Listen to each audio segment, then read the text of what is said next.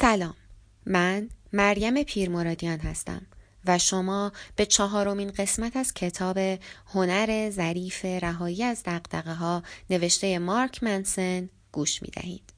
در این قسمت غیر از بخش های از کتاب در بخش ابتدایی قطعه آدم و در بخش انتهایی قطعه دنیای من را نقاشی کن از گروه دال را میشنویم به امید فرداهای آبیتر شبهایی مهدابیتر پیشا پیش از همراهیتان سپاس گذارم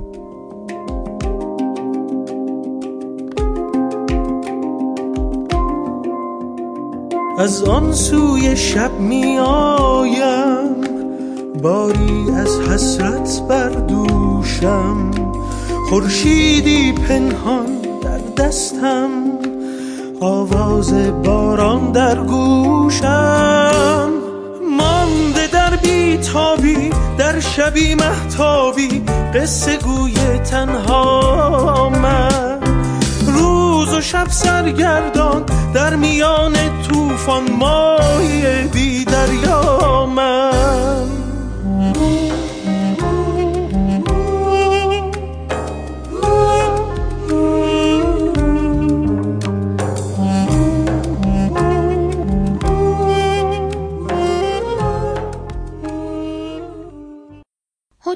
حدود 2500 سال پیش در دامنه های رشتهکوه هیمالیا در نپال کنونی پادشاهی در قصری بزرگ زندگی می کرد که قرار بود صاحب پسری شود.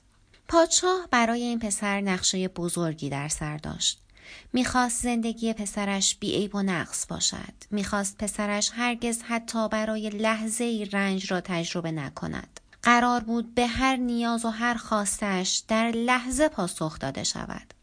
پادشاه دیوارهای بلندی دور قصرش ساخت که امکان دیدن دنیای بیرون را به شاهزاده نمی‌داد. پسر را ناز پرورده کرد و او را غرق در غذا و هدایا کرد. اطرافش را با خدمتکارانی پر کرد که به خواسته های او عمل می کردند. طبق نقشه پسر از ستمهای معمول زندگی انسانی بی اطلاع ماند. تمام کودکی پسر به همین صورت گذشت. اما با وجود تمام تجملات و ثروتهای بیپایان پسر به مردی جوان اما ناراضی تبدیل شد.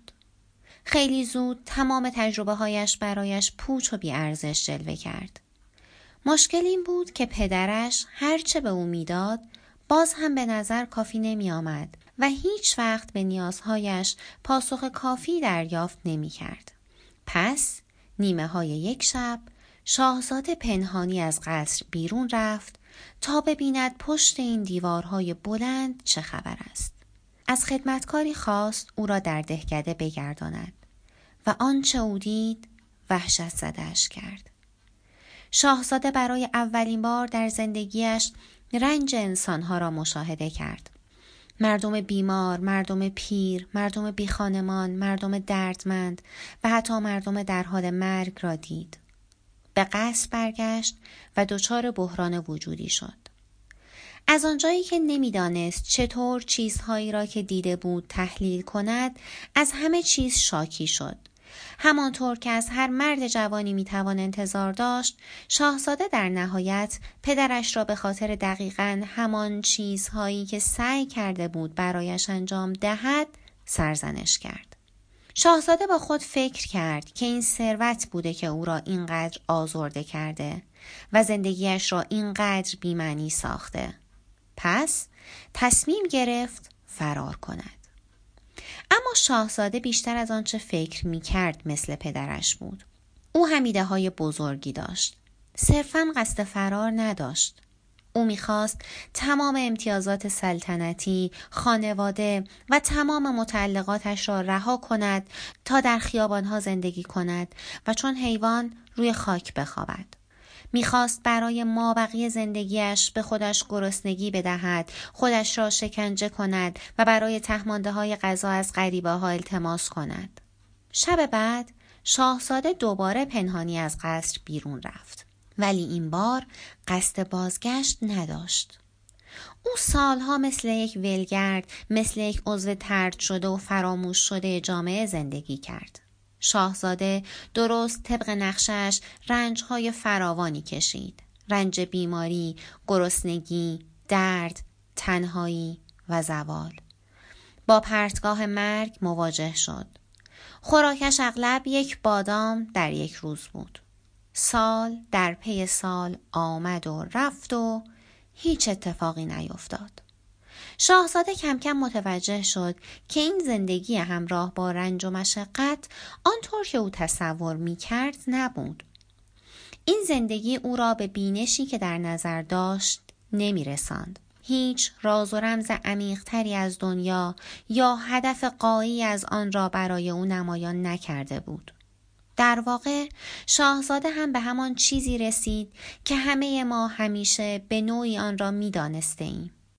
اینکه رنج کشیدن هیچ لطفی ندارد و لزوما چیز خیلی با معنایی هم نیست. رنج کشیدن هم همچون ثروتمند بودن هیچ ارزشی ندارد اگر هدف خاصی پشتش نباشد.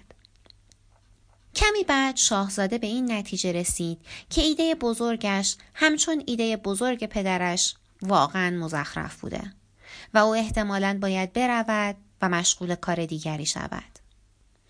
شاهزاده که اکنون بسیار سردرگم بود خودش را تمیز کرد و رفت و درخت بزرگی نزدیک رودخانه ای پیدا کرد. تصمیم گرفت زیر آن درخت بنشیند و بلند نشود تا اینکه به ایده بزرگ دیگری برسد. آنطور که در افسانه ها آمده است شاهزاده سردرگم چهل و نه روز زیر درخت نشست. ما قصد نداریم وارد این بحث شویم که نشستن در نقطه ثابت برای چهل و نه روز چقدر از نظر زیست شناسی امکان پذیر است. اما به این بسنده می کنیم که در این مدت شاهزاده به چندین حقیقت ژرف پی برد.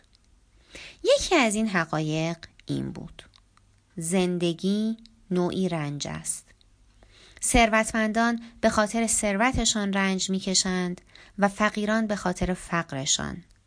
کسانی که خانواده ای ندارند به خاطر نداشتن خانواده و کسانی که خانواده دارند به خاطر خانوادهشان. کسانی که به دنبال لذتهای دنیوی می روند به خاطر لذتهای دنیوی رنج می کشند و کسانی که از لذتهای دنیایی بی بهرند به خاطر پرهیزشان رنج می کشند. البته منظوری نیست که همه رنج ها یکسانند. برخی رنج ها قطعا دردناکتر از سایرینند. با این حال همگی باید رنج بکشیم. سالها بعد شاهزاده فلسفه ای از آن برای خودش ساخت و با دنیا در میان گذاشت و این اولین و مهمترین اصل آن شد. رنج و فقدان اجتناب ناپذیرند. ما باید از مقاومت در برابر آنها دست بکشیم و خودمان را رها کنیم. شاهزاده بعدها با نام بودا شناخته شد. فرضیه ای وجود دارد که اساس بسیاری از تصورات و اعتقادات ما را شکل می دهد. بر طبق این فرضیه خوشحالی روال خاصی دارد. می توان کار کرد و آن را به دست آورد و کسب کرد. مثل قبول شدن در دانشکده پزشکی یا کشیدن یک طراحی معماری بسیار پیچیده. انگار که اگر به فلان چیز دست یابیم آن وقت خوشحال خواهیم بود.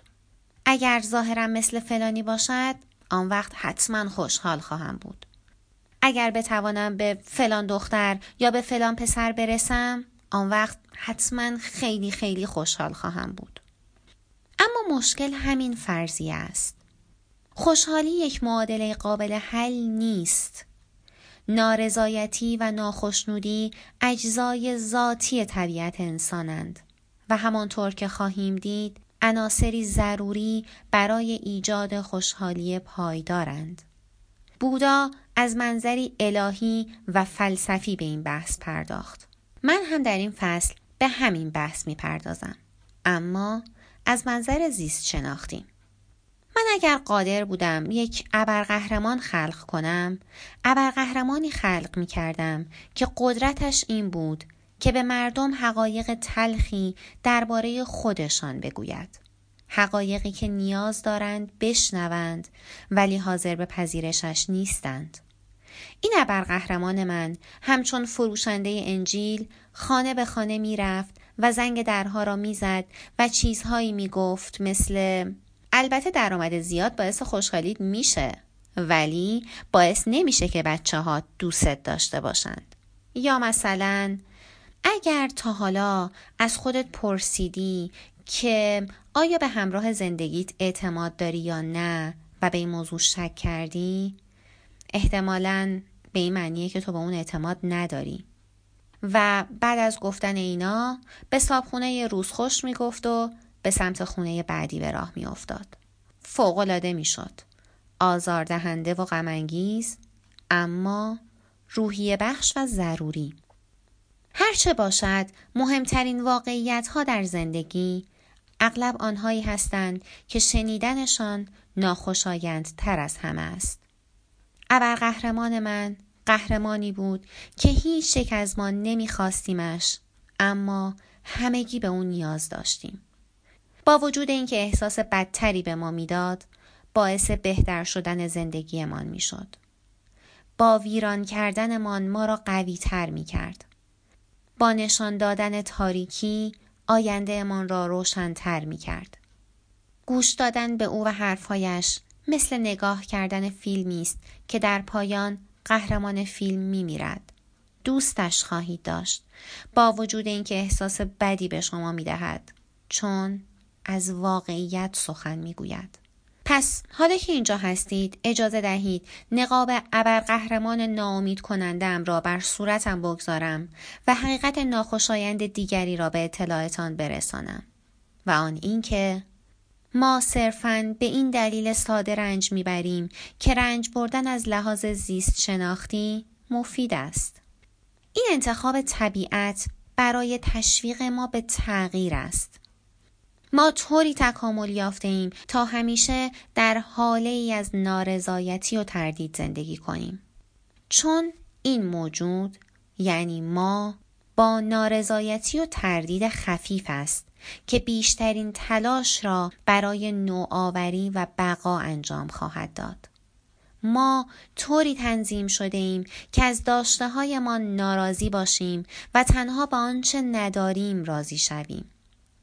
این نارضایتی مداوم گونه ما را در حال جنگ و تلاش و ساخت و فتح نگه می دارد. پس درد و رنج ما ایراد تکاملی نیست. یک ویژگی انسانی مفید است. رنج در تمام اشکال آن مؤثرترین روش بدن برای تحریک واکنش است. مثلا تصور کنید انگشت کوچک پایتان محکم به لبه میز خورده.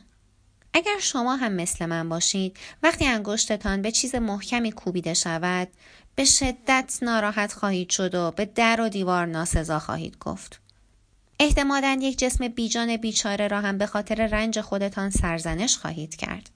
خواهید گفت میز لعنتی و شاید حتی کار به آنجا بکشد که کل فلسفه طراحی داخلی خانهتان را به خاطر انگشت کوچک کوفته زیر سوال ببرید. کدوم احمقی میز اینجا می‌ذاره آخه؟ اه. اما من عقیده دیگری دارم. آن درد وحشتناک برخواسته از انگشت کوچکتان همان که من و شما و دیگران انقدر از اون متنفر هستیم برای وظیفه مهمی وجود دارد درد فیزیکی محصول سیستم عصبی ماست. سازوکار بازخوردی است که به ما شناختی از محدوده فیزیکیمان می دهد. اینکه کجا می توانیم برویم و کجا نمی توانیم و چه چیزی را می توانیم لمس کنیم و چه چیزی را نمی توانیم. وقتی که از این محدودیت ها تجاوز کنیم سیستم عصبیمان بر حسب وظیفه مجازاتمان می کند تا مطمئن شود که توجه خواهیم کرد دیگر آن کار را تکرار نمی کنیم. و این درد هر چقدر که از آن متنفر باشیم واقعا مفید است. درد چیزی است که وقتی جوان و بی تجربه هستیم به ما یاد می دهد که به چه چیزهایی توجه کنیم.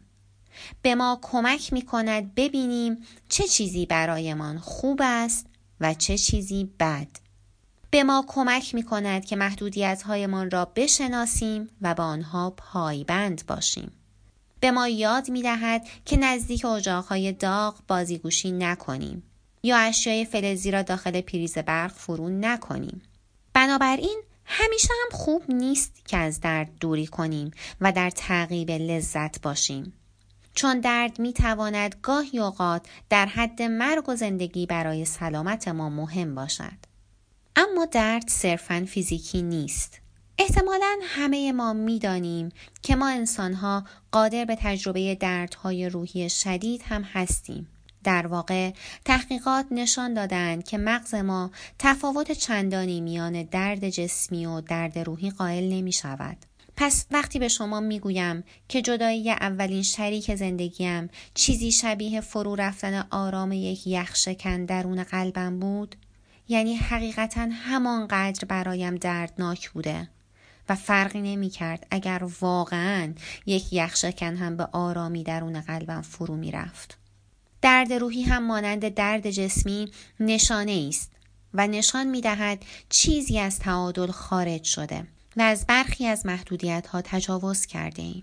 درد روحی هم مانند درد جسمی لزوما همیشه چیز بد یا حتی نامطلوبی نیست.